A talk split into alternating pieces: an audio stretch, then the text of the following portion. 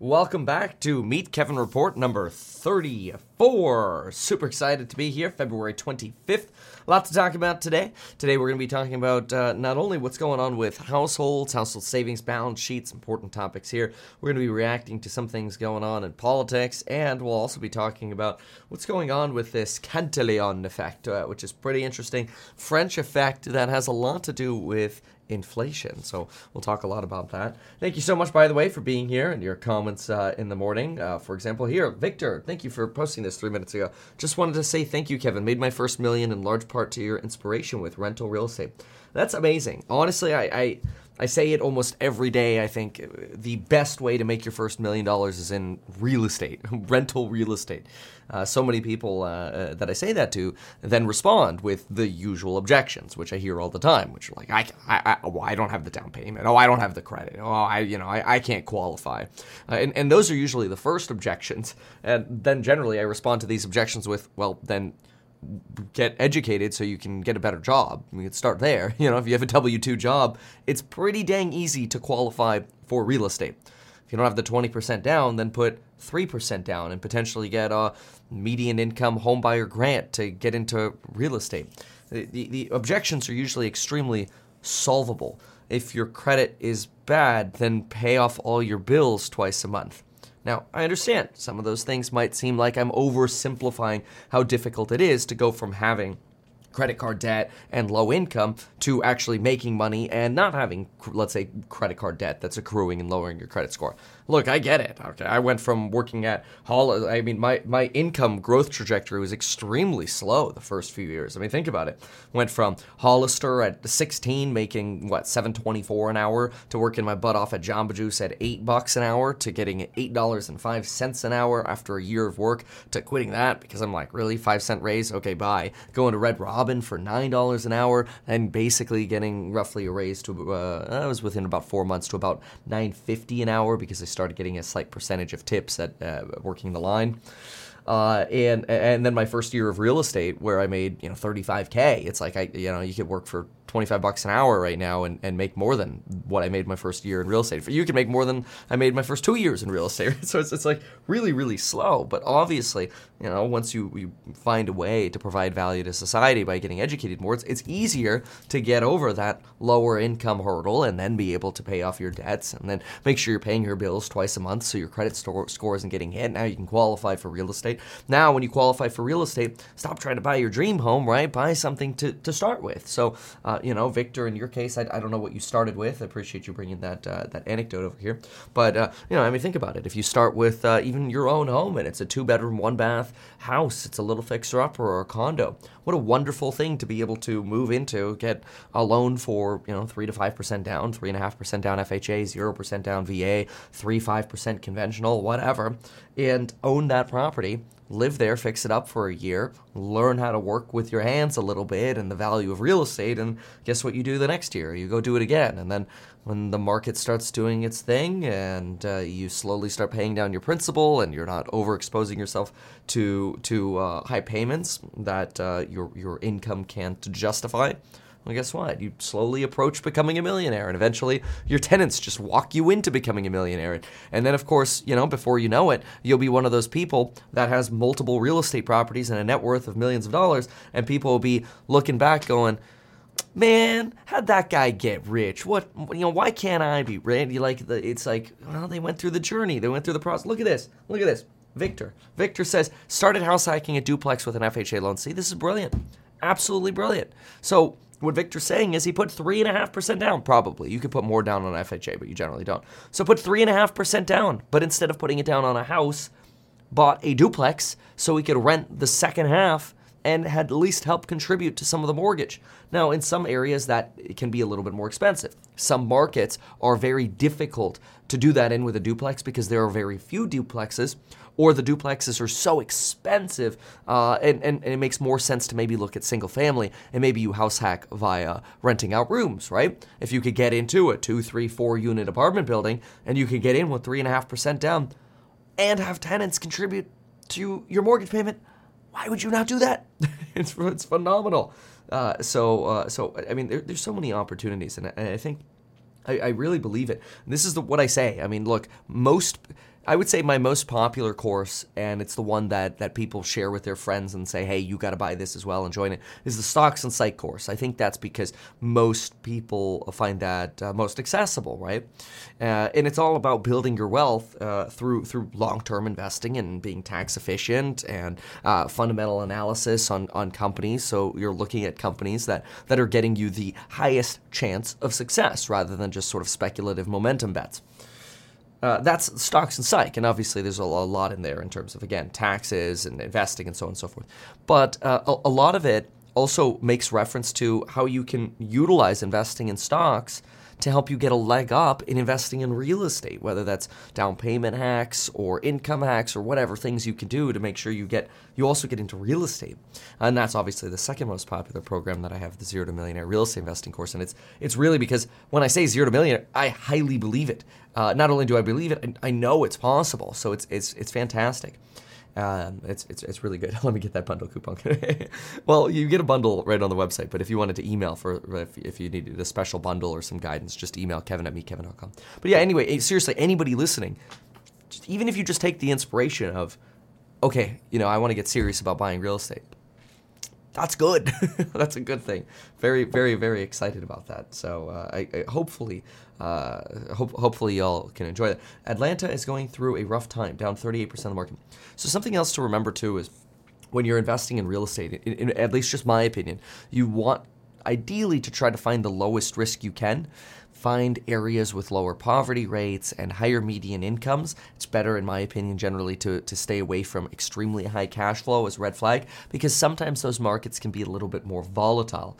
Uh, and uh, I, I don't know specifically about Atlanta, but I've seen in, in some markets uh, on, on the East Coast, some parts of, uh, for example, I'll just say it, um, Atlantic City, Jersey, for example, has like a 38% poverty rate, and, uh, and but but but the cash flow is really really good, and so you have to be a, it's, it's very difficult to buy blindly there because you really have to know street by street by street, and and that's okay. It just comes with a little bit more risk when you're starting out. Something to keep in mind as well.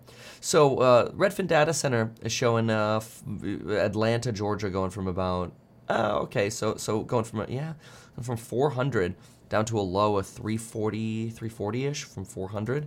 That puts you down, eh, puts you down 15%. Maybe some markets of yours are about down 30, huh? It's interesting. The Simpsons predicted Ohio. You know, train derailments happen like all the time, right? And it's like Ohio was was a little crazy, but train derailments happen all the time, especially in Ohio. These have happened before these spills.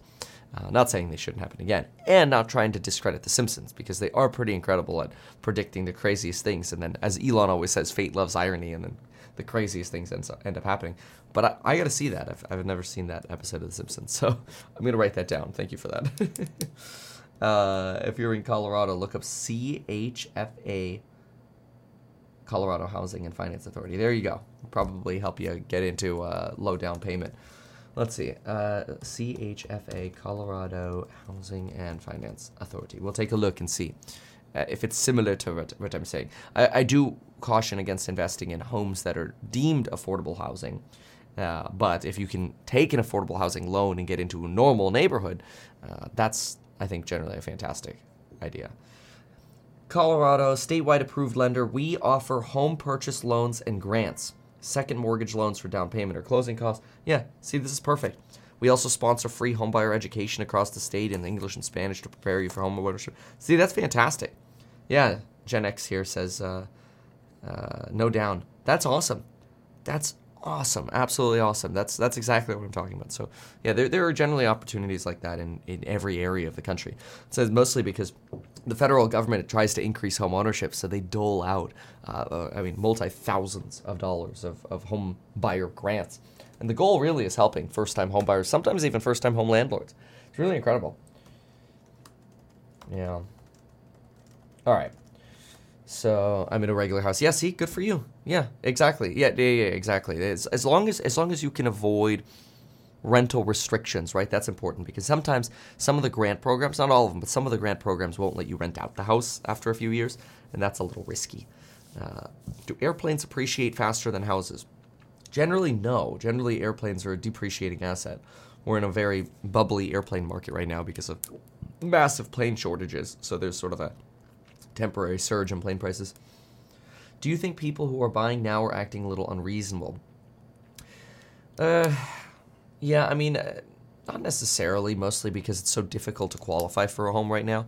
Uh, the um, uh, what what I what I would say is you did have a temporary drop in mortgage rates that really encouraged people to get into housing uh, in, in the last uh, few weeks as we potentially thought, oh, that's it, the housing market's bottomed. Uh, I, I don't think that has occurred just yet, but probably not too terribly far off. Uh, but yeah, I mean, seeing seeing low inventory right now, uh, combined with uh, the uh, you know, at the end of December, you usually get a mass exodus of, of real estate listings. So combine that with the idea that maybe mortgages had bottomed and, and the bottom was in, led to quite a bit of a surge here in January. I, I don't think that's sustainable given how high rates have gone, but uh, we'll see. Uh, we'll see. All right, let's see here. Oh, COVID effed up landlords. I mean, I think that's sort of like a one in a hundred year pandemic where kind of like, oh, COVID was so bad for landlords. I mean, it, I mean, if you think about it, with, with how many landlord concessions there were and landlord stimulus there was, or rental assistance there was, saying COVID effed up landlords is, is in my opinion, not accurate. Uh, some landlords, yeah, maybe, but um, and, and, and, there were so many opportunities to to get, to get help. I, I, find that very difficult uh, to say, and and and, that that that should somehow dissuade people from getting into real estate, mm, I think is a mistake. Uh, knock on wood, we fortunately didn't have a single missed payment during the COVID era. All right, let's go ahead and talk about what do we want to talk about today? Uh, we'll talk about, well, let's go ahead and start with uh, Morgan Stanley piece on individual uh, finance and, uh, and, and uh, sort of what happened yesterday in markets and uh, then we'll jump into some of the uh, politics and the Cantillon effect and, and more. So we'll jump into this. Okay. Stand by. Well, stocks got wrecked on Friday, and in this video, we've got to talk about our households going to drive us right into an earnings recession? And when could they potentially drive us into an earnings recession? So far, with over 72% of S&P 500 companies beating estimates for their earnings, which is slightly less than what you would usually get in terms of upside surprises for earnings, but still not in an environment where we're substantially recessionary. What are we facing in terms of an earnings recession and when could it actually come? Well, Morgan Stanley has a piece on when we might actually see a bottom in consumers' ability to continue to spend money. After all, after the reports that we've gotten for January, it certainly seems like the consumers are still doing just fine, unfortunately, leading to propped up inflation, which is creating fears that, uh oh, the Federal Reserve might have to do a whole lot more. And it's not just individual retail investors who are fearing that. I believe, based on stock market activity, it's also institutions who are not yet convinced that inflation is absolutely on a downtrend. Once we have confirmation that inflation is without uh, without a doubt on a downtrend, I expect a lot of cash that is sitting on the sidelines at hedge funds, pension funds, institutions, and retail investor accounts to start flowing right back into the stock market. We're at some of the lowest allocations from cash to the stock market that we've seen in decades right now, and part of that is due to substantially high bond yield rates. Look, for example, at the two year or six month Treasury bonds and bills, you're looking at near a 5% yield. You could throw your money into Robinhood or Wealthfront or even SoFi right now and earn anywhere between 4.5 to maybe five and a quarter percent in yield just sitting around. Even JP Morgan is picking up the phone, calling people with balances in their bank accounts, going, hey, want to lock up your money for six months and we'll give you a CD, like those old things that banks give for people who lock up their money and get a yield in return? Yeah it's crazy right now. So the question is, why would you even bother investing in, into stocks? The only rational explanation is that you would expect that once inflation provides confirmation that inflation is indeed trending down, all that money on the sidelines will look and say, 5% is nice, but my opportunity cost sitting out on stocks might be 10, 15, 20%. So maybe now's the opportunity to hop in, even if we're slightly off lows, and ride that wave. Of course, the last reports that we've gotten with a hot jobs report that came out the day after the Federal Reserve meeting, with a lot of folks putting on the tinfoil hat saying, mm hmm, sure, y'all scheduled the Fed meeting for a day after the labor report. And in fairness, usually the Fed has their Fed meeting a week prior. It's the third week of January. They usually have it. Here they had it in the last week of January, which rolled into February 1st uh, thanks to the calendar of the Fed generally holding this meeting on a Tuesday and then press conference on Wednesday. Uh, and then, of course, right after that, we got a CPI report that was hotter uh, than expected with hotter revisions from the prior month. We got a producer price index report with hotter than expected results and hotter revisions from the prior month. We got a retail sales report that gave us a hotter than expected report with hotter than expected revisions. And then just yesterday, we got a PCE, which is the Fed's preferred inflation gauge for January, hotter than expected PCE report, and hotter with more revisions. All this while you've got multiple credit card companies suggesting, boy, it just seems like people are still spending money. So, when does that spending go away? And is it possible that this inflation is just going to continue? Well, let's take a look at what Morgan Stanley suggests is going on with individual household balance sheets and maybe when those excess savings will go away. Keep in mind, right before we look at this household uh, report from Morgan Stanley, there are really two trains of thought right now. One is that inflation is transitory, and yeah, we might have some volatile January data thanks to massive seasonal adjustments, or just the January effect of going from a cold December to a warm, unseasonably warm January, leading potentially to more spring style sales in January and a boost in temporary inflation. That is sort of the transitory argument. And then, of course, there's the argument that, well, the numbers we had in the last three months of 2022 were all outliers. Now we're facing slowing disinflation, and we're probably going right back to the races with inflation. So, what says Morgan Stanley? Well, of course, Morgan Stanley says use that investor day, a flash, a sale, link down below for the programs on building your wealth. You get lifetime access to all of the new content that's added. All the new content I added now, eh, or add now, is done on our Blackboard, which is really phenomenal for uh, teaching. People are really enjoying it and loving it. And then, of course, we do our daily course member live streams, which you get lifetime access to if you join. So check that all out, link down below. So, what do we have here? Morgan Stanley telling us households have been using their excess savings. Savings level now, uh, uh, however, now undershooting trend. Okay, this is this is the usual thing that I talk about where I get a little frustrated when people only look at the savings rate because excess savings are still so positive after the pandemic. But just so you can visualize the savings rate, some of y'all were asking that we visualize the savings rate. This is where you can visualize the savings rate. You can see here we sit roughly at the beginning of 2023. Uh, and that savings rate bottomed roughly around October, September of 2022. That savings rate is returning slightly to trend. Uh, however, we still sit below trend on that savings rate. You can see, obviously, during the COVID bubble, we had a massive increase in the savings rate. And generally, we match trend, right? After all, that's why it's called a trend. We kind of make the trend, and then the trend line comes afterwards. But anyway, right now, we are still substantially below that trend line. Uh, we're approaching that trend line, though. Uh, we're expected to approach that trend line uh, by about 2024. See, if I draw this maybe to Q1 2024, Let's see, let's draw a line up to that. Yeah, I'd say that's about Q1 2024. Still got a little bit of work to do. Maybe by Q2, Q3 2024, you actually get to trend again on the savings rate. But right now, where we sit, we're still quite a bit below trend on the savings rate. Generally, the personal savings rate sitting somewhere around 5 to 7%.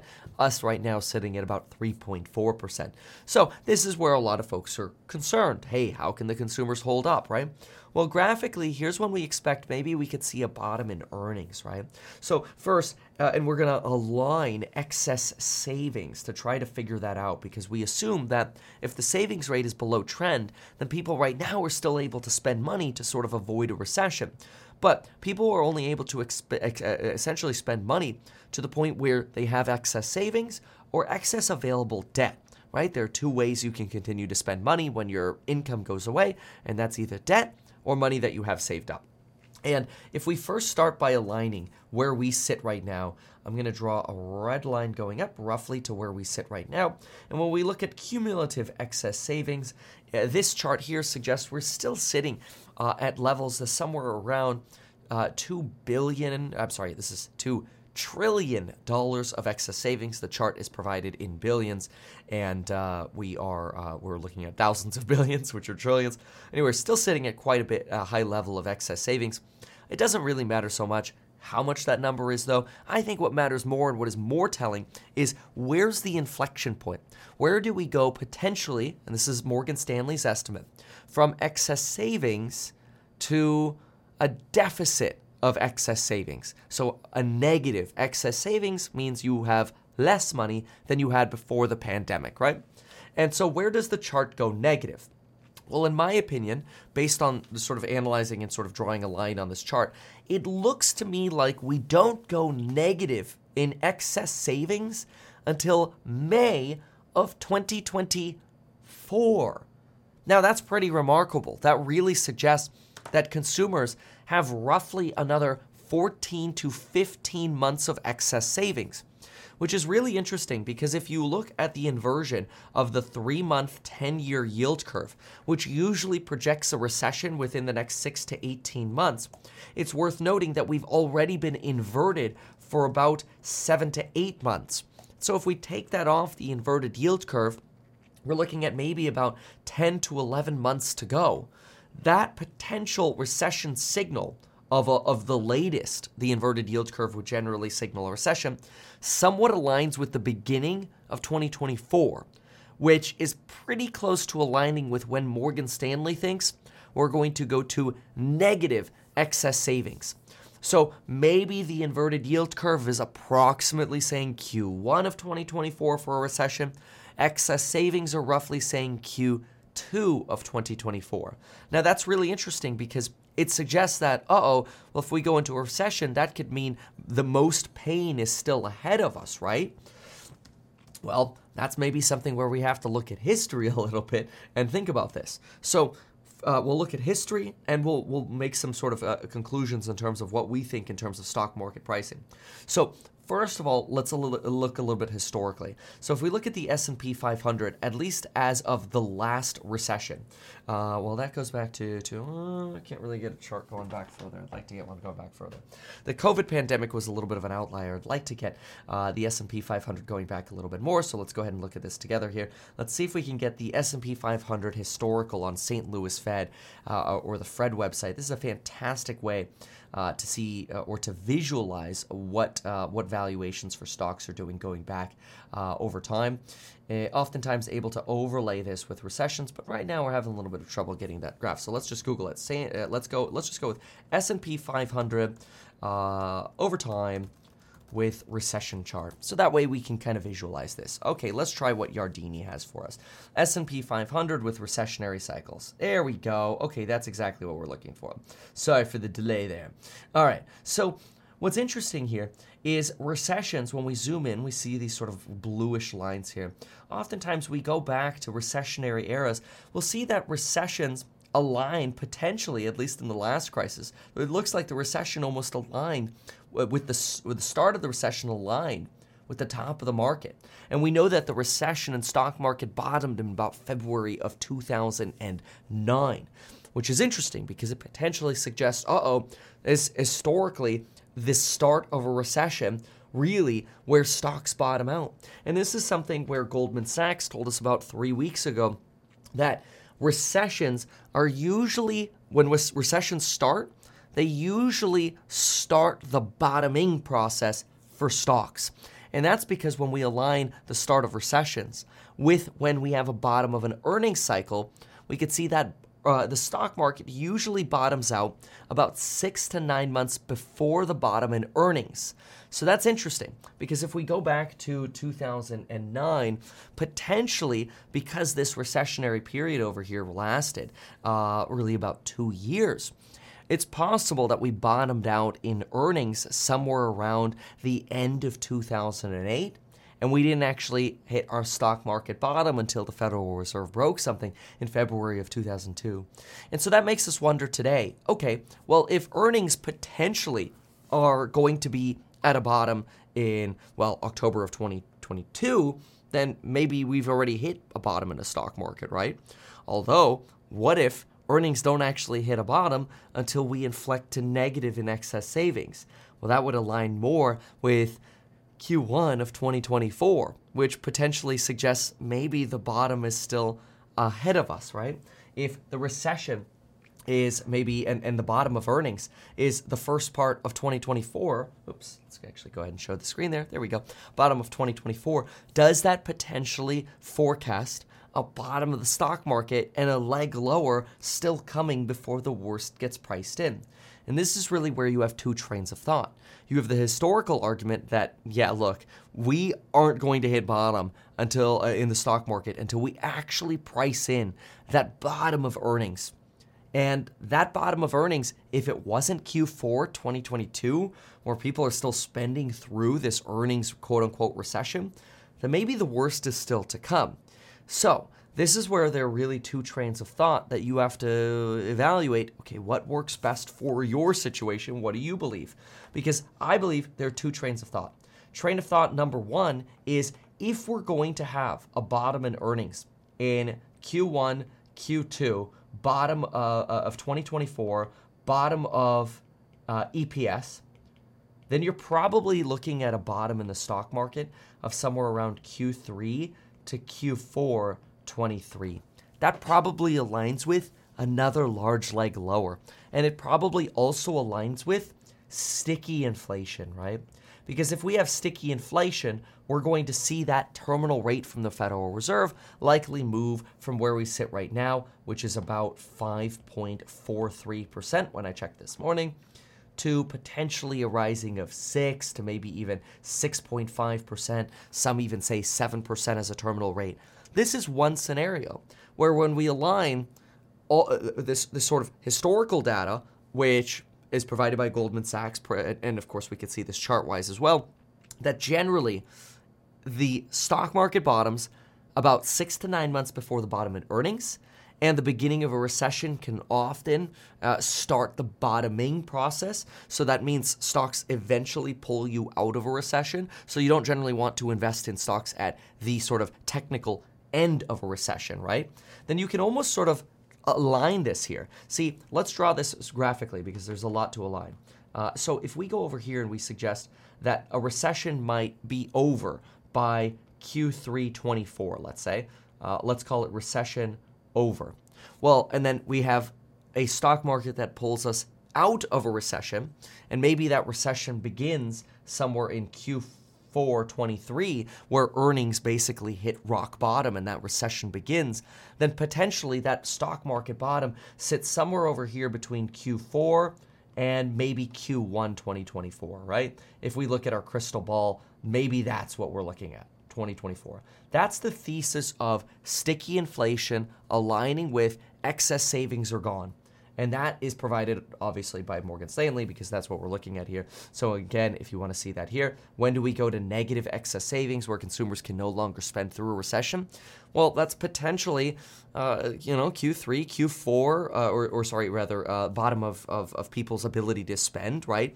Uh, potentially aligns with Q4, Q1, Q2, 2023 to 2024. And when does that align with the bottom in, uh, of, uh, of potentially earnings? Well, potentially that Q4 to Q2 as well. And then, according to Goldman Sachs, bottom of the stock market might be six months before that. So, going back to this drawing over here, that might say bottom is somewhere Q4 2023, I would say probably out to yeah Q1 2024 in this scenario because even if earnings bottom in Q uh, three Q2 Q3 with that excess savings right Q2 Q3 bottom in earnings over here you've got that six to nine month rule that aligns your bottom a little bit earlier there, which aligns with the inverted yield curve, right? This is what the 310 is telling you. So Bottom line, scenario number one suggests sticky inflation. higher terminal yield. When do earnings potentially bottom, and how much before uh, earnings bottom does the stock market tend to bottom? That's your scenario one where a lot of bears right now are saying you've got Morgan Stanley's Mike Wilson, you've got Goldman Sachs, you've got JP Morgan. The the bear position is, hey, look, we've still got another big leg lower. And that could potentially align with that recessionary dynamic we're seeing now where, uh-oh, yeah, maybe you do still have another leg lower. And maybe that's what you want to be prepared for. And that's roughly what the timing would look like when we look at negative excess savings and also looking at Q4 2022 is basically not that bad. like, sorry, not there yet, right? That's scenario number one. Scenario number two is this idea that, okay, well, maybe, maybe that uh, bear case could play out, but maybe inflation proves itself as declining in the months of February. Remember, these are February reports, which come out a month later. So we would get these reports in March, April, May. And those reports would be for Feb, March, and April. Maybe these inflation reports end up proving hey, don't worry, the January data was an anomaly. And if the January data was an anomaly, then you know what? Maybe inflation will prove to be transitory. We top out at 5.25%, we level off, and the stock market starts pricing in. All right, the bottom is behind us. We can continue to spend money. And by the time we actually get to where we get to negative excess savings, what potentially helps refill the savings pot? Well, this is where, in the favor of the bulls in scenario two, you look over here at your savings rate rebounding roughly at the beginning of 2024, second quarter of 2024, to where you could then, even though you've depleted all your excess savings, you're going right back to spending the money that you're making.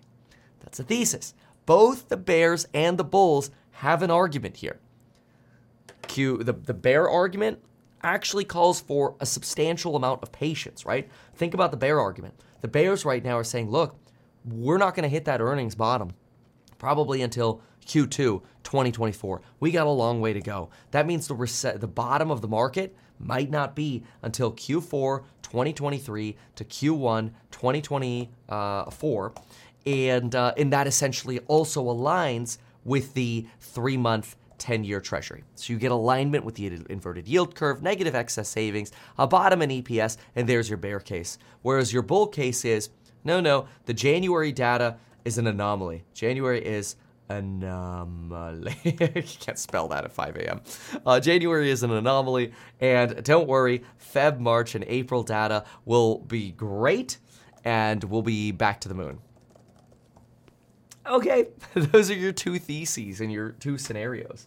Uh, and I think ultimately, it, there's probably a case for making a balanced portfolio allocation here where you increase a higher level of, uh, of, of your savings so that way you're prepared in the event we do go through another layoff cycle, which is entirely possible.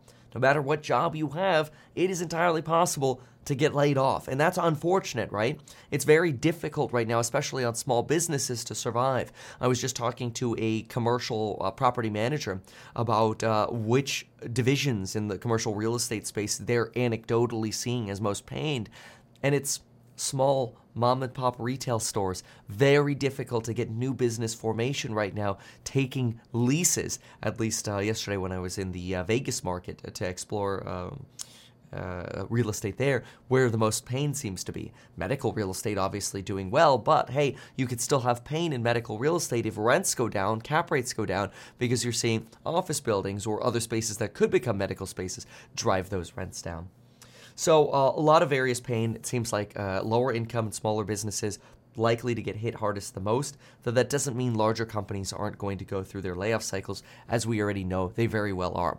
Wells Fargo laying off lenders, almost all of the large banks, whether it's Goldman, JP Morgan, layoffs in multiple different departments from financial advising to trading to consulting. Consulting's getting hit, tech's getting hit. I would guess small businesses right now are potentially still jaded about having a hard time hiring. And so there's this idea that some of that employee hoarding is going on. But what if that, that employee hoarding ends up turning into employee paper handing in this bear case? Right? Employee paper handing could actually align with the bear case. I hate to say it because obviously I lean more bullish. That's my bias. But the more, you know, I study the bear case, the more I realize, yeah, there's there is a very much valid argument. And we'll know within the next few months which scenario is more likely to play off. We can't just keep trying to explain away high inflation as an anomaly. The January reports, fair game. Massive seasonal adjustments uh, and, and, massive, uh, a, a massive potential for anomaly with higher energy costs in January compared to December, so pushes up your month over month uh, costs, both core and non core thanks to the flow through of higher energy costs, uh, but also uh, going into a much seasonably warmer, warmer January, right? That's that's the way you could try to explain that away. But seriously, the the paper handing of the hoarding of employees. So let's write that down: paper handing of employee hoarding. That's not going to happen in the first quarter of 2023. First quarter of 2023, people still have hopium. People still have this belief that it's okay. Let's use our excess savings. Let's get through this recession. Let's just keep trying to expand the business and maybe take on a little bit more risk to expand the business once we once we bottom out.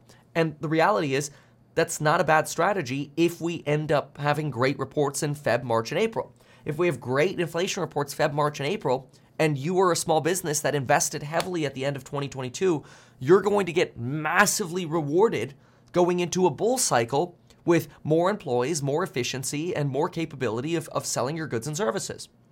However, if you go into the bear cycle and you spend money on yourself or your business or whatever going into higher debt, well, now all of a sudden you're going to have those higher debt payments for longer. You're not going to be able to refinance your home or your property uh, or, or your rental property or business as quickly as you thought. Your credit lines for your business or your properties are more expensive. Now all of a sudden you potentially actually have to start paper handing your employees because even though you thought you could hold on to everyone, now all of a sudden you're like, crap, I actually can't. That's the bear case. That's the bear case. And so that that's really going to be a personal decision for you in terms of what you want to hedge for. But boy, I mean, I, I, I mean, some people come to me and they say, Kevin, what do you think about my situation? I'm like 20% in margin right now because I think we've bottomed out. And I'm like, well, that's fantastic if you're a scenario number two. That's miserable if you're scenario number one. You know, even if you're all in right now, but you're not in margin, okay, great. Yeah, scenario number one's going to hurt, but at least it won't take you out, uh, right? And you just have to basically diamond hand. Uh, yeah. However, if, if you're leveraged and you're going into a scenario number one, it's going to suck. And that's the case for still having some cash, in my opinion. You know, whether that's 10, 15, 20%, whatever. That's roughly what I've been looking at in terms of uh, allocations now then uh, then at least you have a little bit of insulation going into the scenario number one. So uh, that's that I think is very very important and, and, hopefully brings together some of the madness that's happening. Uh, look, there is still there is still an argument for rapid disinflation occurring.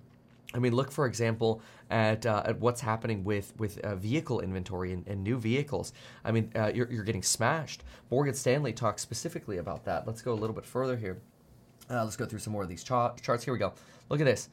motor vehicle spending weaker than other durable goods due to a 5 million unit supply glut. Notice uh, I, I, wrote this here in red, but GM paused production to optimize inventory, according to Detroit News. Uh, the shutdown should be lasting two weeks in light uh, in, in, due to light duty um, truck inventory being so high that they're just pausing production completely because there's so many new vehicles right now.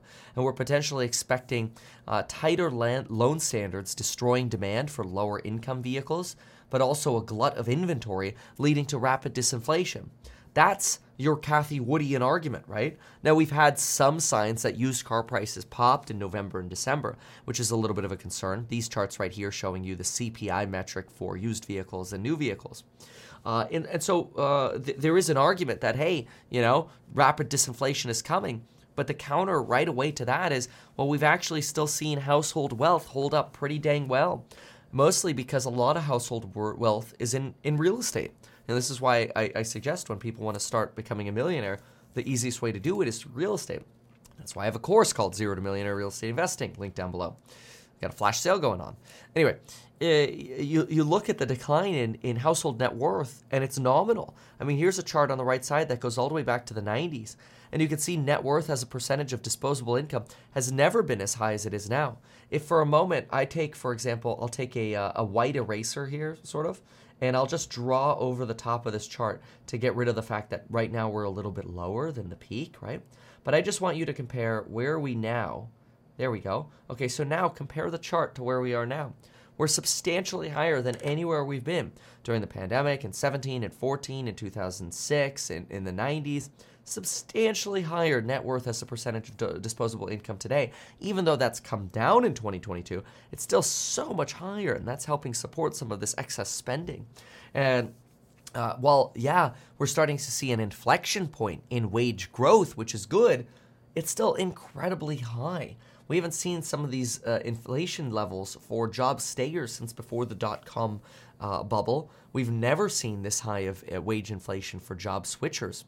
Uh, and, uh, and and yeah, hopefully we get rapid disinflation of goods. When is that actually going to show up in services?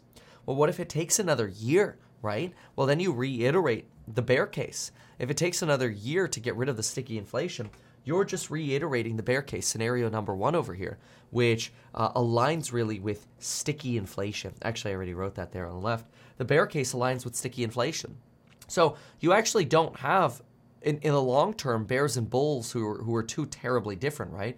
I think that a, a lot of bears and, and bulls agree that, look, in the longer term, you don't want to bet against America, right?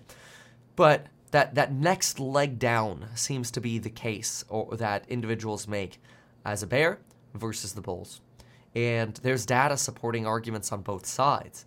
Uh, although leading indicators, in my opinion, lean heavily towards the bull case via what we're seeing in earnings calls, uh, it's unclear if the Federal Reserve is going to uh, align with what we're seeing as a leading indicator in earnings calls of rapid disinflation, uh, rapid availability of workers, I should say, uh, supply chains uh, normalizing substantially and rapidly, and really a lack of pricing power. Uh, any lingering, or, or should I say, the ability to raise prices, since pricing power is really the ability to raise or lower prices while still maintaining margins. The lack of sort of inelastic or, or demand elasticity, right? So uh, back in the day, uh, like you know, beginning of 2021, uh, demand was was almost. Uh, I should say perfectly inelastic. In other words, you could raise the price as much as you wanted and people were still buying. And now you're seeing a return to demand elasticity, which is basically saying, eh, you raise the price, I stop buying, right? My demand becomes flexible as opposed to perfectly inflexible. Uh, anyway, so TBD. But this is the bear bull case. Uh, and uh, which side I think will be heavily, I mean, we know it'll be heavily dictated by what happens in these February, March, April reports. Uh, the January is, is, is, I mean, the Bears are cheering January. And if we get a bad Feb, March, April report, the Bears will probably end up being right. so fingers crossed, uh, it, it, you know, for, for uh, a bullish Feb, March, April. We shall see. It'll be very, very interesting. All right. So that's our bear bull case. case. Uh, hopefully that was uh, detailed and insightful for y'all. So we'll call that yeah bear bull case. Let's see what kind of questions y'all have before we jump into some of the other topics here. Uh, I make 80k as an order selector. I don't even know what that means. Javier, what is an order selector? What do, what do you do? Do you pick which button to press, the green button or the red button? And you select, oh, we're going to use Alibaba or Amazon. How does all of this impact the Dixie? Well, if you have sticky inflation, you have higher yields for longer, and the dollar will will uh, could could make new highs. If you do experience disinflation, the Dixie will plummet because your higher yields will disappear, and uh, and, and people will move from investing in bonds, which even means foreigners demanding dollars to invest in bonds uh, investing in, in uh, basically the Dixie less because you need to buy the Dixie to buy, buy U.S. bonds. Uh, and and uh, the, the favor for will, will move towards foreign bonds uh, or foreign investments, which means less demand on the Dixie, which means down Dixie. So basically, uh, in the bear case, Dixie go up. Bull case, Dixie go down in the two scenarios we just talked about. Good question. Very good question. Can you comment on treasury bills? Big opportunity cost, but yeah, they're fantastic. The only reason I think it makes sense to be in treasuries uh, in the market where it is right now is if, if you're either sitting in cash and you're just never going to buy stocks with that, uh, or you have the cash to buy real estate. Look, if, you, if you're going to use the cash to buy real estate, psh, sit on the sidelines, wait for the real estate market to confirm a bottom, and then go buy real estate. Uh, but uh, you know, for example, that's what we're doing with House Hack. So for House Hack, sitting in treasuries is fantastic. Uh, it's even safer than sitting in, in you know a broker account because it's treasury bills much more guaranteed than FDIC insurance at 500k, especially if you have much more than that. Um, so that's phenomenal if you're waiting to buy real estate. But yeah, if, if, if you want to, if you're just an individual, um, you've got to evaluate the opportunity cost in the stock market based on scenario one and two we just talked about. Yeah, can you explain the Nvidia valuation versus Tesla? Um, well, you, you, when you look at evaluations for companies, I, will give you just a quick example. I'll pull it for you. Let me get the let me get the numbers for you. So, what we generally evaluate is earnings per share growth uh, as a PEG ratio. That's what I like to do. Uh, now, let's see here. Let's go. I'll get you EPS on Nvidia here. Stand by. Okay, and this is this is these are the kind of questions we generally answer in the course member live streams. But uh, to, give, you an example, so Nvidia is sitting at uh, hopefully a 25% EPS growth. It should be somewhere around two based on my deep dive fundy analysis that I did last time. But anyway, it's selling for about 232, 86 divided by 444 on EPS. Uh, yeah, so you're sitting at a, a price to earnings ratio at Nvidia of about 52 and a half, with growth at about 25. So you're trading for a PEG ratio of about two right now. Whereas I think Tesla's closer to about a PEG ratio of one right now, which does make Tesla more attractive than NVIDIA. So if I go to Tesla's forecast, you're sitting at about four on EPS, 196 divided by four puts you at about uh, 49 for a forward uh, PE ratio in 2023. Uh, and then if you take a growth rate, you know, some say 50%. I think that's pretty unreasonable. The bear case seems to be about 38%. Well, I mean, the real bear case is lower. That it's more, probably more like 30%. Tesla's worst case right now seems to be estimated about 30, uh, 38% growth, EPS growth. So let's divide that by 38. It puts us at a PEG ratio of about 1.3 on Tesla. So I, I, I prefer. So for me, as sort of a you know, a, a growth investor uh, who's looking at uh, long-term pricing power plays over the next decade, I would rather put more dollars into Tesla at today's valuation than Nvidia. That's potentially because Nvidia was propped up quite a bit here on on some of the AI talk, uh, and I worry that that might play out a little bit like the metaverse days, where it's like, ooh, metaverse is so fantastic, and, and everybody's so excited about AI, so they buy Nvidia or whatever, and uh, and, and, that ends up uh, sort of having a little bit of an exit, and, and you end up with what another opportunity buy Nvidia at a lower price, right? it's possible. Uh, so uh, yeah, that's that's how I would sort of look at that. Uh, of course, a value investor wouldn't look at it that way. They'd look at a multiple for book, and, and they don't really care so much about earnings growth. Uh, Why don't I ever talk about the Canadian real estate market? Because it's just so tiny. It's so tiny. Nobody nobody lives in Canada. Is, is, is Canada even an economy? Just kidding. No, I love Canada. I've got family in Canada. Uh, they're you know uh, we, we we play with loonies and toonies all the time. yeah, a. Uh, it's true. I, I do love Canada. I would actually consider investing in Canada. The problem is now you'd have to you'd have to create a Canadian corporation to do it because they basically banned foreign real estate investors. But uh, yeah, as long as you're okay with with a little bit cooler winters, you know, you're not getting like closer to the equator kind of weather. Uh, I think there's some phenomenal opportunities in Canada because Canada is a beautiful place. You got smart people, you got strong business. Uh, you've, I mean, it's it's uh, it's phenomenal in, in many ways. Uh, fantastic uh, cities with with excellent suburbs that you can invest in as long-term rentals. You just basically have to become a local corporation to do that, which is fine. It just it's just more hoops and hurdles. What what really they're trying to do is prevent uh, you know foreigners, uh, dare I say, highly or more more likely uh, to be Asian, uh, parking cash uh, in Canadian real estate as as an you know as a safety net. You actually had that have uh, still today have that happening in Miami. You know, you get people from uh, Colombia, Venezuela, uh, Cuba, and, and they park cash in Miami. Uh, because and, and they could be vacant real estate, but they see vacant real estate as safer than, as their, than their own currency. It's actually kind of your bull case, by the way, for Bitcoin as well. It's like, why go buy vacant real estate in, in Miami that you have to maintain when you could just get the same benefit potentially out of Bitcoin? So you have, you have a lot of uh, foreign foreign desire uh, for for uh, Bitcoin.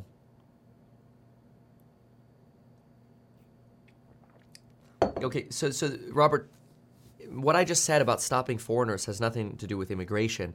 It's Justin Trudeau's government is is uh, basically passing a rule banning the foreign investment into real estate by foreign citizens. Right? That's different from from having anything to do with immigration. All right. What else? What else we got to talk about? Any thoughts on Tesla Investor Day? Heck yeah, man. We got a $25,000 car coming up. No, I don't. Watch my video yesterday. Uh, it was titled Tesla is Bankrupting the Competition. And uh, some people were very upset about my title because they thought the title Tesla is Bankrupting implies Tesla is going bankrupt. I'm like, no, Tesla's bankrupting the competition, obviously. And uh, if you watch the video, you get my uh, Investor Day preview. And I think it's very insightful. So you can take a look at that. You know what I might do is just for the the title reading weenies, uh, and even if you're just a title reading weenie, hopefully hopefully you actually watch the video. I will. Um, let me see if I, I'll change the title. Let's let's let's see here. Uh, yeah, I'll I'll throw in uh, competition. There you go. Investor Day preview. All right. We'll make everyone happy. Investor Day preview. there we go. Now you can check that out, and and uh, and the, the, the title could be a little bit more clear. there you go. But um, yeah, that that goes through my my thesis on 25k. JC says, Remember when Kevin was going to quit YouTube? No, because if you actually go back and watch that video, I said I was going to uh, take a two week break and come back. But I think what you're saying is remember all the people who only read the title and thought that and didn't watch the video. So I actually appreciate you bringing that up, Jay. That's exactly what it is. Yeah, yeah, yeah. See, Gasman says, I like the old title better. I know, me too. People get so sensitive about titles. It's funny. But that's okay. That's all right. My goal is to provide really good value every single day. And that's my job. So that's what I'll continue doing. Okay, so we have uh, now, uh, let's go ahead and jump into. Oh, this was quite interesting. I, would like to play this because it was so sad. So I'm going to go ahead and play this. Hold on a sec. We'll, and then we'll go ahead and react to it as well. Uh, right. Stand by while this pulls up. It's taking a second to load.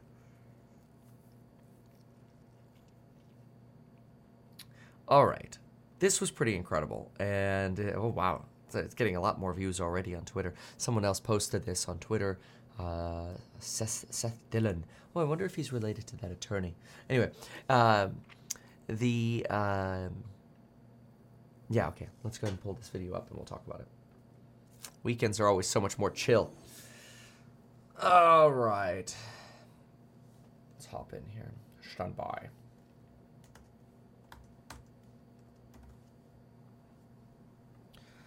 Now we've got to react to what is a remarkable piece by a high school student essentially slamming his school board for focusing on race and race based education rather than an education that should be based on merit rather than the color of our skin.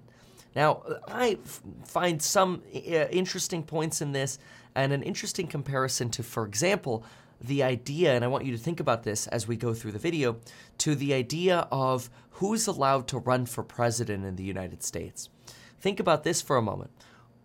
Skin color based discrimination is bad and illegal, of course.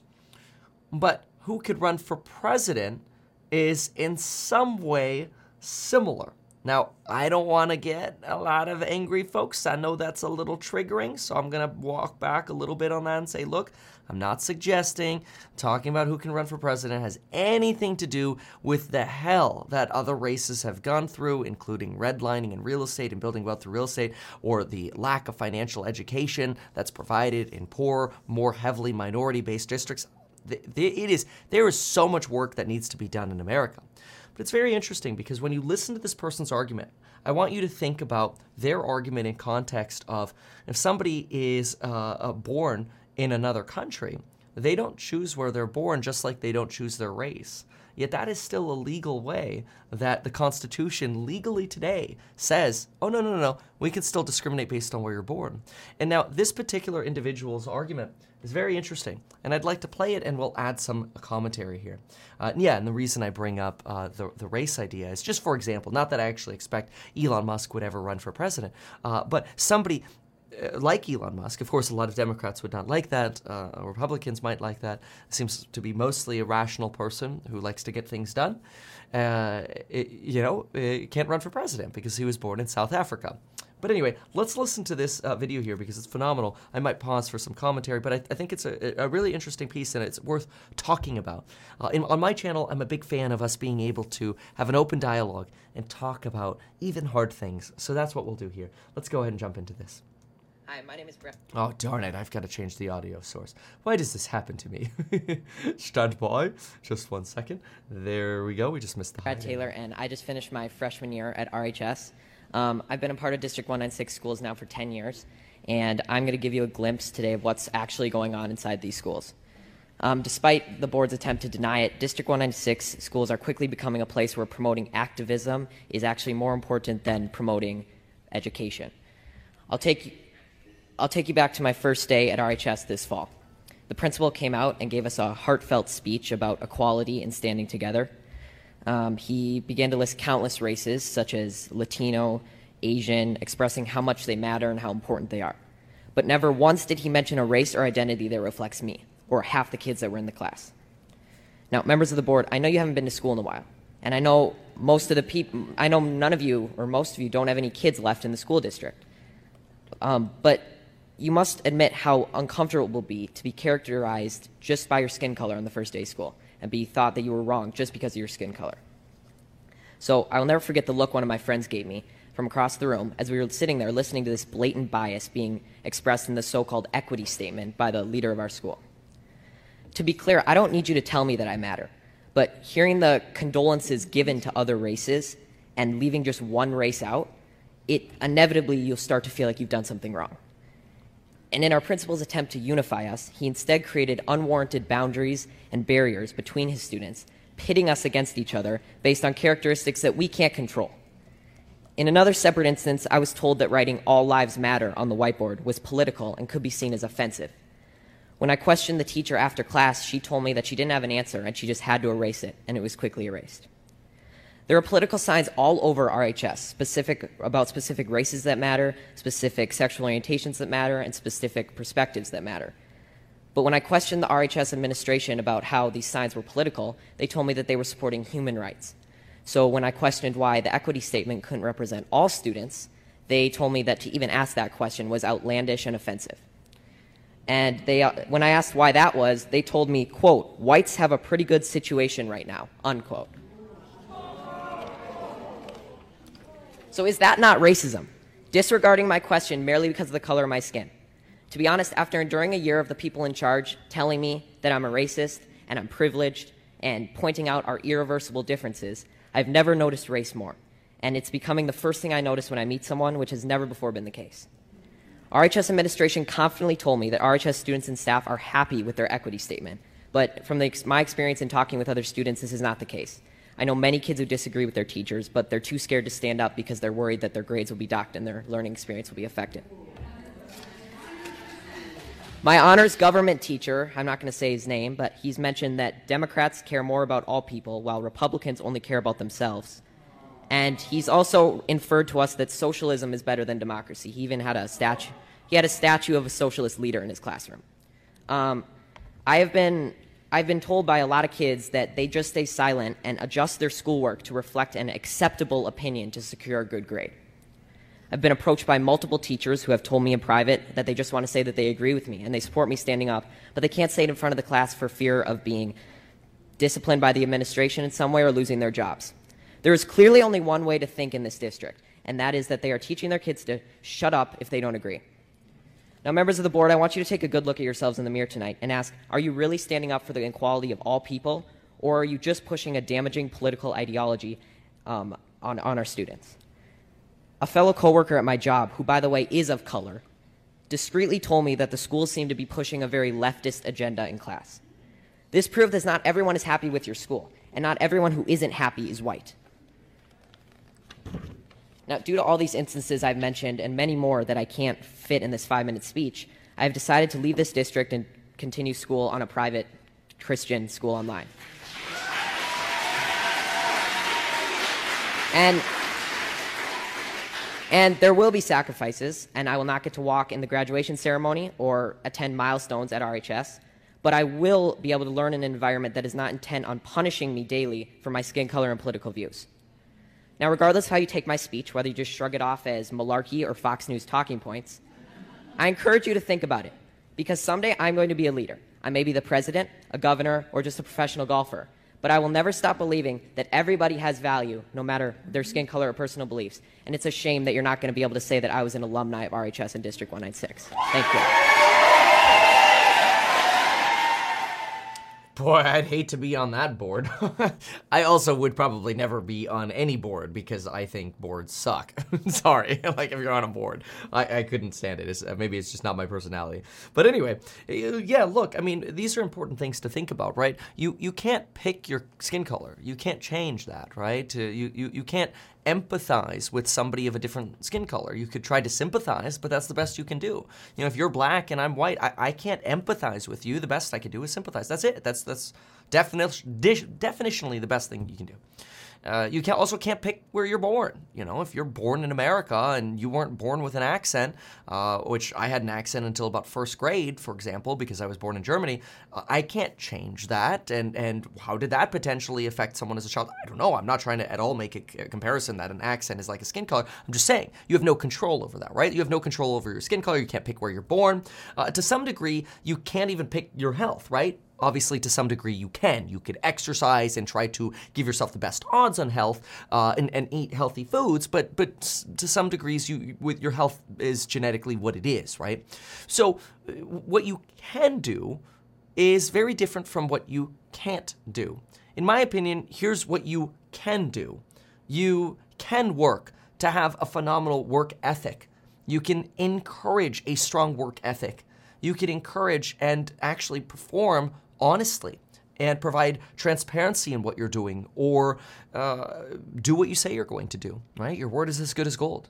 You can do the right thing even when nobody's looking and make sure that even if you can get away with doing something where you make more money, you choose to do the right thing because it's the right thing to do. That's eudaimonia, living the good life, the Aristotelian mean, doing the right thing.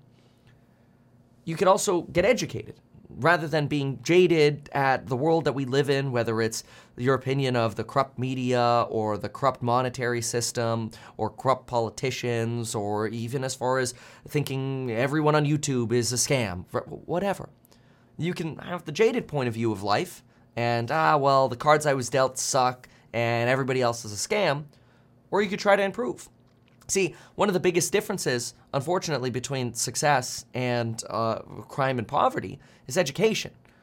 But that's difficult because, unfortunately, people more often, black and Hispanic, who live in poorer areas, where there's a phenomenon known as the concentration of poverty. The poorer an area gets, the more people move there because it's cheaper, but the cheaper it gets, the more people move there, the worse services are schools, police, fire, everything, right? Crime's higher. It's harder to, to, to actually succeed, right? So, so you have this massive situ- problem where, unfortunately, yeah, there are. Uh, races that are more likely to be in poorer areas and have worse outcomes. That's very true. And it's sad. It shouldn't be that way. And that's where we need a government that can actually focus on providing financial education and more education, not less education.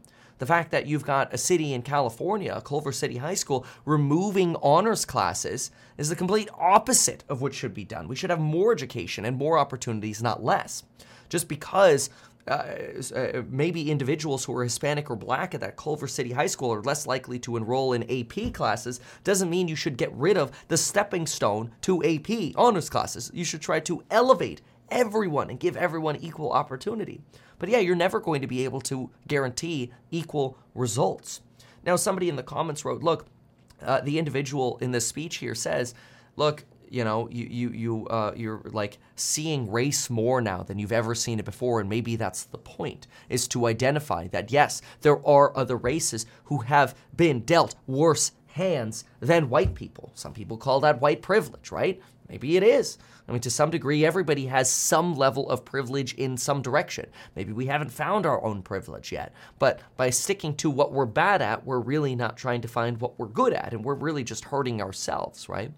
Uh, and I don't think it's really beneficial to anyone to really feel guilty about some of the odd opportunities they had. I mean, I don't think somebody who plays poker and is dealt pocket aces should feel somehow guilty about being dealt that. They should make the best moves they can with the hand they have.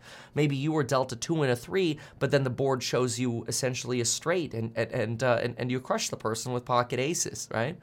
So ultimately, I'm a big believer in not feeling guilt or trying to cast aside someone's uh, success as an element of privilege, but rather doing the best we can with the lot we're given and being aware that as individuals, as part of society, we should be encouraging our government to do everything we can so that they can provide more support to the people who need it the most which in the context of this example, yes, might be more support for uh, black and Hispanic, but is that now necessary to make everyone in our society focus on guilt and pulling others down to sort of equalize the playing field? No, absolutely not. I, I don't think that's the answer at all. I think the answer is more investment into poor area schooling.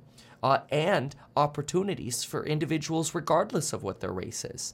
Ultimately, we should, in my opinion, go back to the idea of being colorblind.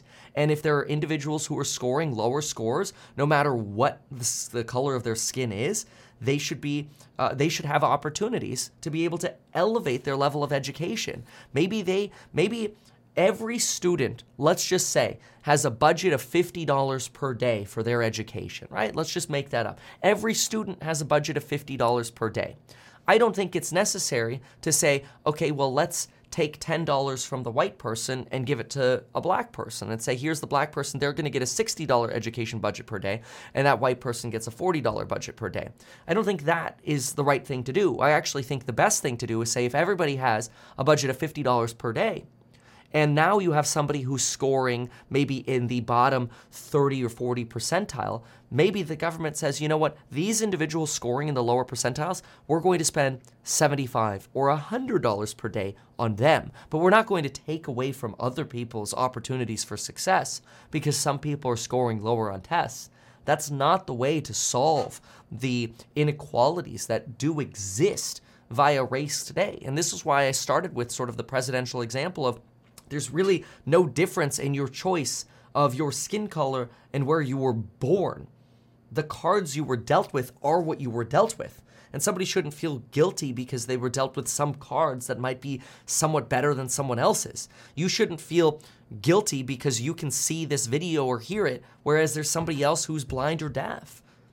That's unfortunate, and they have to find their way. And, and of course, they deserve more support right? And that's sort of the idea is that, hey, look, if everybody's getting $50, hey, maybe the person who's blind or deaf, hey, you know what? Here's a hearing aid. Here's a government provided cataract surgery or whatever, right? I'm a big fan of that. But let's not put blinders on the people who do have good vision, right? You don't need to wear the drunk goggles, so to speak, to make yourself equal to the others. That doesn't make sense. We should be focused on elevating society at all levels. That's really important. And I think this individual, the student who gave the speech, is really making the argument that maybe rather than uh, so visibly trying to bring everyone down to the same level, Our schools should be focused on ev- elevating everyone to their highest potential. And that could be done by making sure everyone feels like they have the opportunity in America to become the best version of themselves they can. Look, you're dealt pocket aces. Hey, man, here's how we're going to play the game, okay? We're going to go apply for that Harvard or, or Yale admission or whatever, right?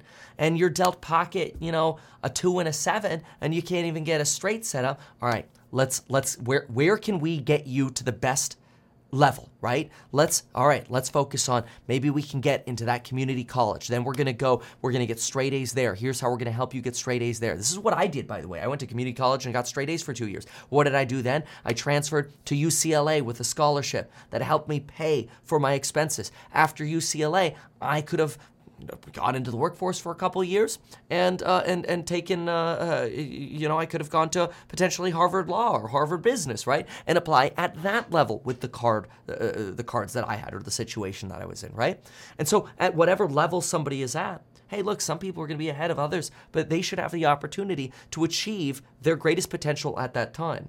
I don't think it's necessary to say okay well you're not you're not there yet because of an health ailment or because of your elementary school education that set up poor foundation blocks. Let's try to create an equal result for everyone. Let's bring the person who wants to apply to Harvard down to the community college level and the person at the community college level, you know, maybe up to, to a four year or, or vice versa. Everybody's going to UCLA, for example. You know, you're not going to the community college, you're going to UCLA right away. You're not going to Harvard, you're going to UCLA too. Like, that's, that's not how it should work.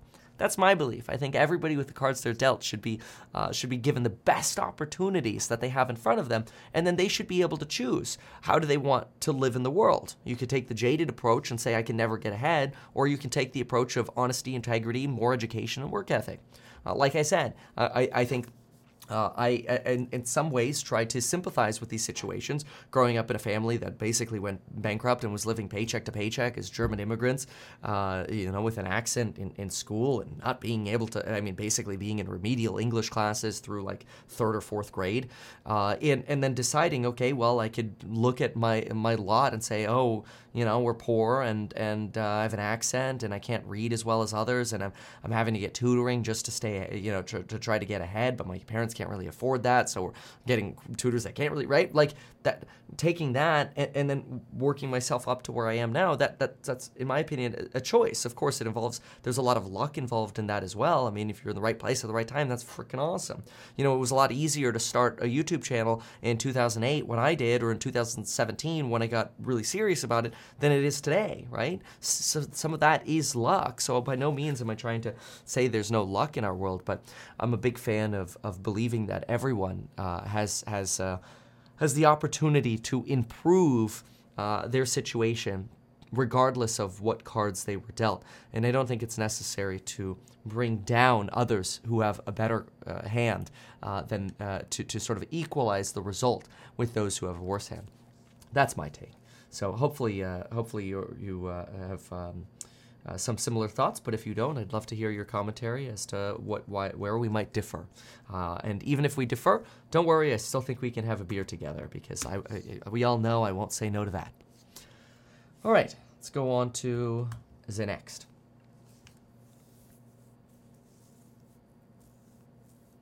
Uh, does this mean Kevin is a Russian agent? No, I'm not a Russian agent. I'm not even Russian. That's that's quite odd. uh, I ate Mickey D's last night. Man, that stuff tore me up. Oh god. You know, you got to be careful. One of the things that I found, yeah, at least like from a health point of view, is if you have high a high saturated fat diet right before bed, you will feel like garbage the next day because your your your digestive system really slows down at night. And high fatty fats will mess up every cell in your body. So stay away from high fatty fats. It's going to be like oils and french fries, potentially trans fats. Terrible. Those are unsatties. But anyway, um, hamburgers, red meats, basically everything you get at McDonald's is extremely high in saturated fat. Perfect way to spike your cholesterol and destroy the ability for your cells to operate appropriately the next morning, especially if you eat it late. So if you're ever going to go to Mickey D's, personally, I recommend no later than lunch. Uh, you know, and I've done it before. I've done it many. Look, I, I've gone to In and Out and done the animal styles you know, at, at like 11 or midnight. It's so delicious, but it's a terrible idea for the next day. It's almost like getting blackout drunk and then trying to function the next day by because you you know you made that decision at night. That's my take. the poor can't afford to eat healthy. I don't I mean I don't necessarily agree with that. You know, I don't think it's terribly expensive to uh, I think there's a lack of education there, right? I don't think it's terribly expensive to to buy you know loaves of bread and and uh, and, and vegetables uh, and, and, and and to some degree like a large watermelon. Uh, like yeah, it means you're gonna have to cut the watermelon. Like don't go buy the pre-cut stuff. You know, it means you're gonna have to make the sandwiches. It means you're going to have to you know make the cereal and stuff. It's a lot. You know, the, the problem is you know when, when we're poorer, we, we work a lot and it's like well i don't want to cook i don't want to go through that effort and go, don't get me wrong like fruits are more expensive so yeah i mean this is why we have food supportive programs like ebt right uh, or, or, or charities that, that uh, I mean, there are, there are food banks all over the place that provide very healthy foods, uh, whether that's breads or fruits or whatever, or vegetables. Vegetables are not that expensive. I mean, people are like, oh, it's, it's hard to eat healthy. I'm like, are you kidding me? You could have you could buy like a two dollar can of of uh, beans and or uh, peas and carrots, which are delicious by the way. I love these. In fact, I'm gonna tell Lauren right now we gotta buy some more uh, uh, more of them and restock. Can we can we get more green peas and carrots? I love that stuff. Super cheap, and I guarantee you, you eat a can of uh, of of peas and carrots you're having way more, nu- uh, you're at the 99 percentile of nutritional intake that day. Nobody's eating their veggies, man. And, and they're surprisingly cheap uh, and, and phenomenally healthy. Like I'm the kind of guy who go to a restaurant and be like, yeah, I'll, I'll take the steamed broccoli and the Brussels sprouts and stuff. And now I know that's kind of like, oh, well, you have the money to get them from a restaurant. I know because I'm lazy. I don't, I don't, I don't want to cook my food. Okay, like I used to when I had no money. I made my own food. Now I don't. okay, but uh, but yeah, no, nobody seems to like veggies. But yeah, they're surprisingly cheap when you cook them yourself. You could you could have a lot of healthy food for for very inexpensive prices. What's the best vitamin to substitute for veggies? Oh, don't even get me. No, no, no, no, no, no, no, no, no, no. Oh, no, no. Now, okay. Uh, look, I got more like financial stuff to cover, but now you just straight up pissed me off, so I've got to deal with it now. There's no vitamin that is going to replace your nutritional intake from fruits or vegetables. This is the stupidest American belief that, that we could have. And I hate to say it because I'm offending a lot of the nutritional industry right now and a lot of the people who make lots of money off sponsorships from, from basically vitamins. Okay? It's garbaggio. Here's why it's garbaggio. I'll give you a very quick example. Okay? Want to know the garbaggio? So there are these things called macronutrients, and I'll just give you a quick example. There are these things called macronutrients, kind of like fat soluble vitamins like vitamin A, or potentially water soluble vitamins like wa- uh, vitamin C, right? The problem is, everybody thinks all vitamin A is created equal. But the problem is, vitamin A is actually just a giant umbrella of thousands of different micro vitamin A forms. And guess what the vitamin industry does. It extracts the cheapest micronutrient of vitamin A that exists, and that's the vitamin A you're going to get. Whereas if you actually eat your vitamin A, first of all, you could digest it properly and, and, and, and process it appropriately with the caloric intake that you need to actually process vitamins. But now you're actually getting potentially, you go eat your you know carrots or broccoli or whatever, you're actually getting a whole slice of micronutrients of vitamin A. Vitamin A. You're diversifying the type of vitamin intake uh, that, that your body needs uh, to see rather than just one concentrated form of a vitamin. Now, we don't know what the long term implications are on an individual's health of just hyperdosing basically one form of a micronutrient. We don't know. But that's probably the, the most lazy way you could get your vitamins is, oh, just take a daily vitamin. It's bullshit. You're just getting one form of a micronutrient. Now, don't get me wrong, it's better than if you're not going to eat veggies and you're not going to get your nutritional intake. It's better than nothing. It takes you to like a par level at least, right? But it should not supplement and I hate that it's called supplement. It should not supplement your actual nutritional intake. Now, is it going to hurt you to take a daily vitamin? Probably not. You probably just pee 90% of it out.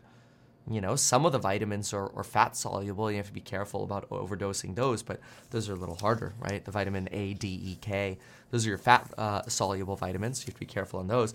But are you really going to overdose on like vitamin C, you know, or your B vitamins? Probably not. Those are wa- water soluble vitamins. Probably not a big deal. But, uh, or, or, you know, if you're a vegetarian, it's going to be a little harder for you to get your B12, right? Uh, but, uh, but, but yeah, no, no, sorry, triggered, angry, no. uh, yeah, vitamin rant. Sorry, that's what you get yet. That's what you get on the weekend. Okay, you're gonna get uh, uh, Kevin, who who's gonna rant on different topics. That's called the Saturday Meet Kevin report. You never what, never know what you're gonna get. never, never know what you're gonna get. Sorry, look, I, I don't care what it is. I am a big fan of of uh, of of researching a lot of stuff, and it really tell it makes me so excited about the world and like life because like there's so much to learn. It's so exciting. Um. Mm, I disagree with this. Not saturated fats, it's processed seed oils that make you sit, Kevin. It's saturated fat that is healthy. Dude, you need to check yourself because saturated fat is directly associated with massive increases of of uh, of uh, cholesterol in, in humans, and, and, maybe you're just saying, oh, okay, it's, it's it's you know because of the processed oils and stuff, dude. Processed oils turn into trans fats, which are unsaturated as well, which are extremely unhealthy. But you want to know what's healthy? I'll get into it with you, okay? What's healthy is a 1 to 4 ratio of omega 3 unsaturated fat intake uh, and a 4 ratio of uh, uh, omega 6 in- intake, right? So you have, you have at least 1 uh, to 4 ratio of omega 3 to omega 6 intake. But guess what the American diet is? It's like a 1 to 32 ratio. It's horrible. You want to have healthy fats? You look at uh, poly and mono unsaturated fats, which you find in things like uh, olive oils. That's an omega 9. You find it in nuts. But, you know, people look at nuts and they're like, oh, nuts are fatty. You look at uh, dry roasted nuts. Yeah, they're extremely fatty. Healthiest food you could have in life. Healthiest food. You want to lose weight? Nuts. It's an amazing tool because fats make you feel full, but these are unsaturated and healthy forms of fat that actually make you a healthier, more functioning person. You feel full longer because they're they're they're a healthy unsaturated fat, not to be confused with a trans fat or a saturated fat. Although nuts do have some small trace amounts of saturated fats as well, and you could actually lose weight productively. People don't like to hear that, but it's you know it's just, it's just my take. Anyway there, there's your meet Kevin uh, n- nutrition rant. okay, I'm done with nutrition now. I got another thing to. Uh, uh, I, I, we we got to talk more about like some other topics. All right. So, let's see here. So the next thing we're going to talk about is. Okay, so we talked about stock. Oh, this was fascinating. This was more entertaining as well, rather than just strictly finance. But let me, I do really quickly, just for the sake of it, want to jump over and looking at some of our latest data really quick. I just want to see how break evens and such ended yesterday. So let's look at uh, some finance stuff really quick. So let's look at the five year break even. And I quickly want to see how the week ended yesterday. Uh, because yesterday I was flying uh, and, and we landed in like hellish weather. It was crazy. Uh, boy, I'd, I yesterday was like my second, like n- most nail biting landing ever. One was crosswinds going into St. George, Utah, which I I've had on on commercial flights as well, like crazy crosswinds. It's scary. Uh, but uh, this was uh, this was heavy wind and uh, and rain and crosswinds, but it wasn't as bad as St. George. Coming into LA yesterday during the flash flash floods, yeah, that was that was fun. If you like roller coasters, that was fun. But I, I try not to fly where the weather is bad. Uh, but when my home has bad weather, I'm screwed. right? Anyway, all right, let's look at five year break evens and, and financial conditions.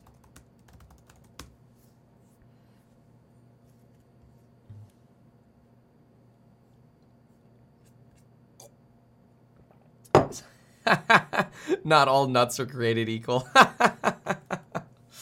oh, dear Lord. Yeah, you're right. They come in different colors and flavors. Oh, God. Okay, so where were we? We were going to talk about finance.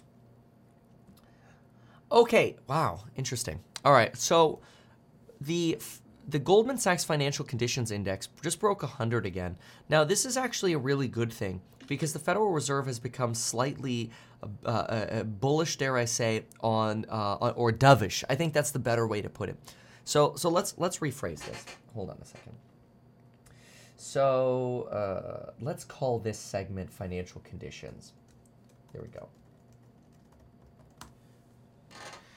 So, yesterday obviously ended red, which suggests there's still a lot of fear left in the markets. That's absolutely true. We don't yet know what we're going to get for our February, March, and April data. But what happened to financial conditions? Something Jerome Powell at the Federal Reserve pays a lot of attention to. And what happened to our break even inflation rates? Because what I'd like to see is as the stock market turned red and the 10 year Treasury approached 4%, what did financial conditions do? Are financial conditions properly and potentially adjusting for the pain that we've already seen in January data? And is that potentially enough to keep our stock market from legging even lower? Well, let's take a look. This particular chart here is a chart of the Goldman Sachs Financial Conditions Index. And the Financial Conditions Index is made up of the value of the dollar, the value of stocks, the value of housing, the value of treasury bonds. It's a little bit of everything. A lot of it is based on the value of uh, the uh, treasury yields. So let's go ahead and uh, see if we have any kind of trends here. So, first of all, it's worth noting that right now we are sitting at financial conditions that are as high as what we last saw at the end of December. Remember when everybody was basically paper handing for uh, tax loss harvesting? Well, that's roughly where we sit right now at a scale of financial conditions tightness. We're sitting at around that December paper handing level. However, we're not sitting at the levels of financial tightness that we saw in September and October. And this is where we really started seeing financial or inflationary surprises. And we potentially really started bottoming in a lot of stocks. A lot of stocks saw their bottom in Q3 2022. Uh, um, uh, now, is it possible that October did end up mark- marking the bottom, aligning with the tightest financial conditions? Yeah, it is possible. Unless, of course, we get more inflationary surprises in the Feb, March, May, uh, April reports, which obviously come out April, uh, will come out March, April, May. Anyway, if we get worse reports, we're going to zoom up. We'll probably see the stock market test those bottoms. And so that's kind of interesting. If you align again the bottom of the stock market with t- financial conditions, you can see why have we been red the last two or three weeks here? Financial conditions have been substantially tightening. Uh, and at the same time, we've had this alignment. The 10 year Treasury yield has tightened to the tune of about 60 basis points. That could move mortgage rates in the real estate market up probably somewhere around 60 to 75 basis points as well. If we Google mortgage rates right now, we drop to our usual 740 credit score, so we have a consistent look. Folks, we are back at where are we? We are right back to the 7% credit score, almost sitting at 7.1, uh, or not for a credit score, for a 30 year fixed rate mortgage. That's pretty dang high. And this is symbolized and brought to us by the financial, uh, uh, Goldman Sachs Financial Conditions Report. So this is something we're really going to have to pay attention to. But what we'd also like to pay attention to is that, well, I, would like to say that that financial conditions tightening could be a sign that the market's already trying to take care of that January hot data for us. So the market's already at work. And as long as we don't get worse data in February, which comes out next month in March, maybe the pain that we just went through will end up being temporary. Now, though, let's also look at the uh, five year break evens. How are we doing on five year break evens? Because five year break evens suggest to us okay, is inflation going to get worse? Or are we topping out on inflation? So we'll just in this uh, uh, uh, portion here focus specifically on what financial or what five year break evens or the market's predictor of inflation have been telling us for the past year. And that's very important because we know we are well above where we were when the Fed last pivoted in uh, in 2018 at the end of 2018 where the 5-year break evens were sitting about 1.6%. We were trending in that direction in January, but unfortunately, the January data really ruined everything. Here is the chart of the five year break evens. And if we go ahead and draw a similar line over here, so let's go to our tool and grab a line here, what do we have? What we have is uh, a, a five year break even level that has peaked out about last week, maybe somewhere around Monday, Tuesday. And we're sitting at levels that are at the same inflation expectations of what we had roughly at the beginning of December.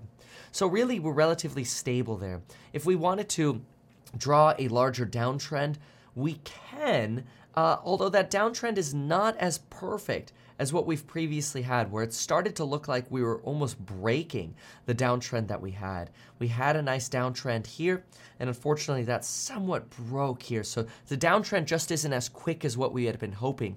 And that's really to say that inflation's probably going to take a lot longer to bring down than we were expecting, and that's why we're seeing some of that red here.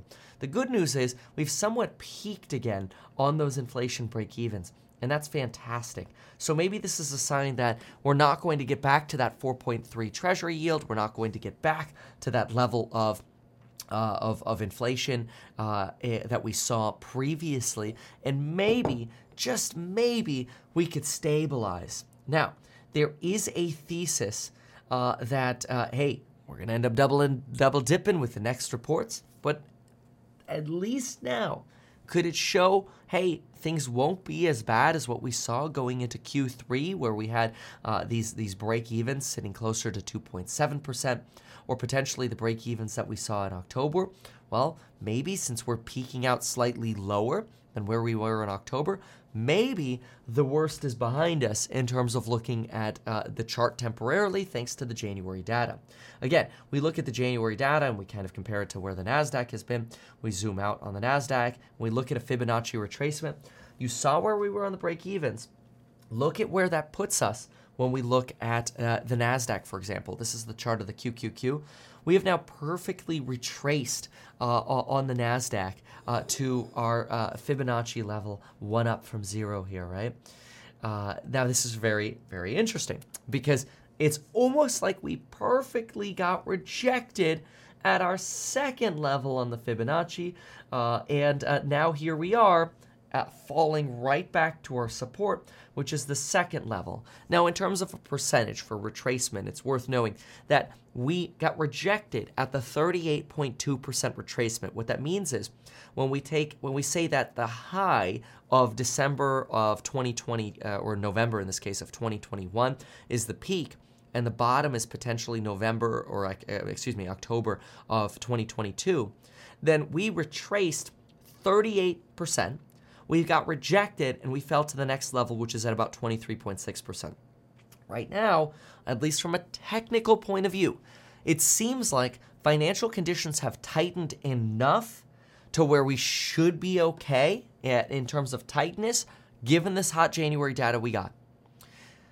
We have break even yields inflecting down, which suggests maybe we could have a slow bounce off of this 28% Fibonacci level in my opinion, a reasonable trajectory on a technical basis going forward here could be a slow continuation of the trend that we've that we've had.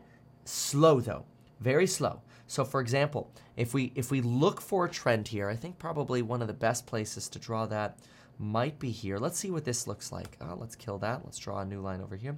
Let's see if we can get a trend over here.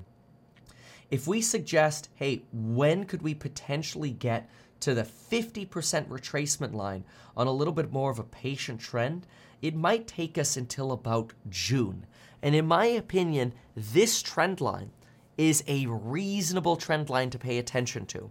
And it really shows us a ceiling for those higher highs coming off of the bottom. And that suggests maybe still bouncing around, not yet breaking that 38.2% line until look at where that break lines up from a chartist point of view. That break to a leg higher breaks right here March 21st. Now, why is that so interesting from a technical point of view? FOMC meeting, folks. The Fed's FOMC meeting is on March 22nd. This means, from a technical point of view, for the next three to four weeks, maybe we'll trade sideways leading into that FOMC meeting, where we'll get CPI and jobs data, but the market will mostly care about how is the Fed reacting and responding to that. And if the Fed continues on sort of this dovish path, even though we lost Lael Brainard from the Fed, she's gone over t- uh, to be the director of the National Economic Council. She took Larry Kudlow's job. Well, his previous job, somebody else is there now. You know, Mr. V-shaped recovery. Anyway, that's the NEC. So Lael Brainard left. She was the, one of the biggest doves uh, at the Fed, and now she's gone. You've got a pretty hawkish Fed actually right now, but you're even seeing some of the hawks like Mester say, "Look, once we get to five percent, uh, we're good." Like I mean, maybe we have some more small hikes to do, but the leading data we're seeing from businesses and companies we're talking to, which by the way reiterates what I'm seeing in earnings calls and reports at companies, is that the tightening is happening. You're seeing it, especially with some lag, especially with the quantitative tightening still ahead of us. But anyway, potentially from a technical point of view, we could bounce off of the 23.6 NASDAQ Fibonacci level here, which is basically where we closed. That level to tell you exactly is 289.64. Uh, We closed about two points above that at about 291. So, but we did touch that intraday. We almost perfectly touched the Fibonacci, uh, uh, Fibonacci intraday. In fact, if we look at the low, it was eh, it was about 40 cents off. Pretty close.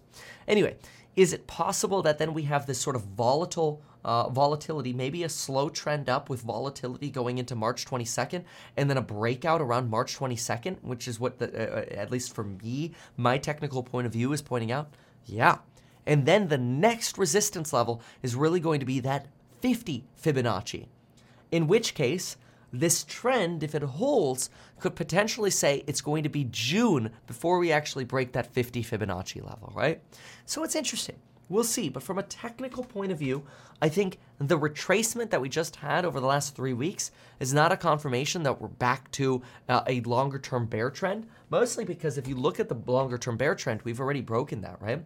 We're, we're look at that. We're literally sitting on the 200 day moving average as support, and we're not anywhere near that longer term bear trend, which would suggest longer term uh, or, or second leg lower, right?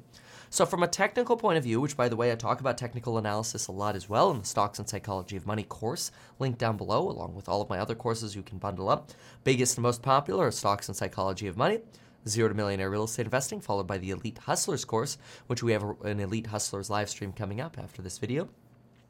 Uh, those are linked down below with a flash sale going on now. Uh, you can learn about everything that I know and my perspectives over there. But from a technical point of view, I'm not very bearish right now. If anything, this is a moment right here. I'm actually tempted on Monday to potentially pull the trigger on some option trades. Uh, we are we, we were talking about those a lot in the live stream yesterday. So if you're in the course member stream, you'll see exactly which particular stocks are really prime for this option trade based on volatility analysis.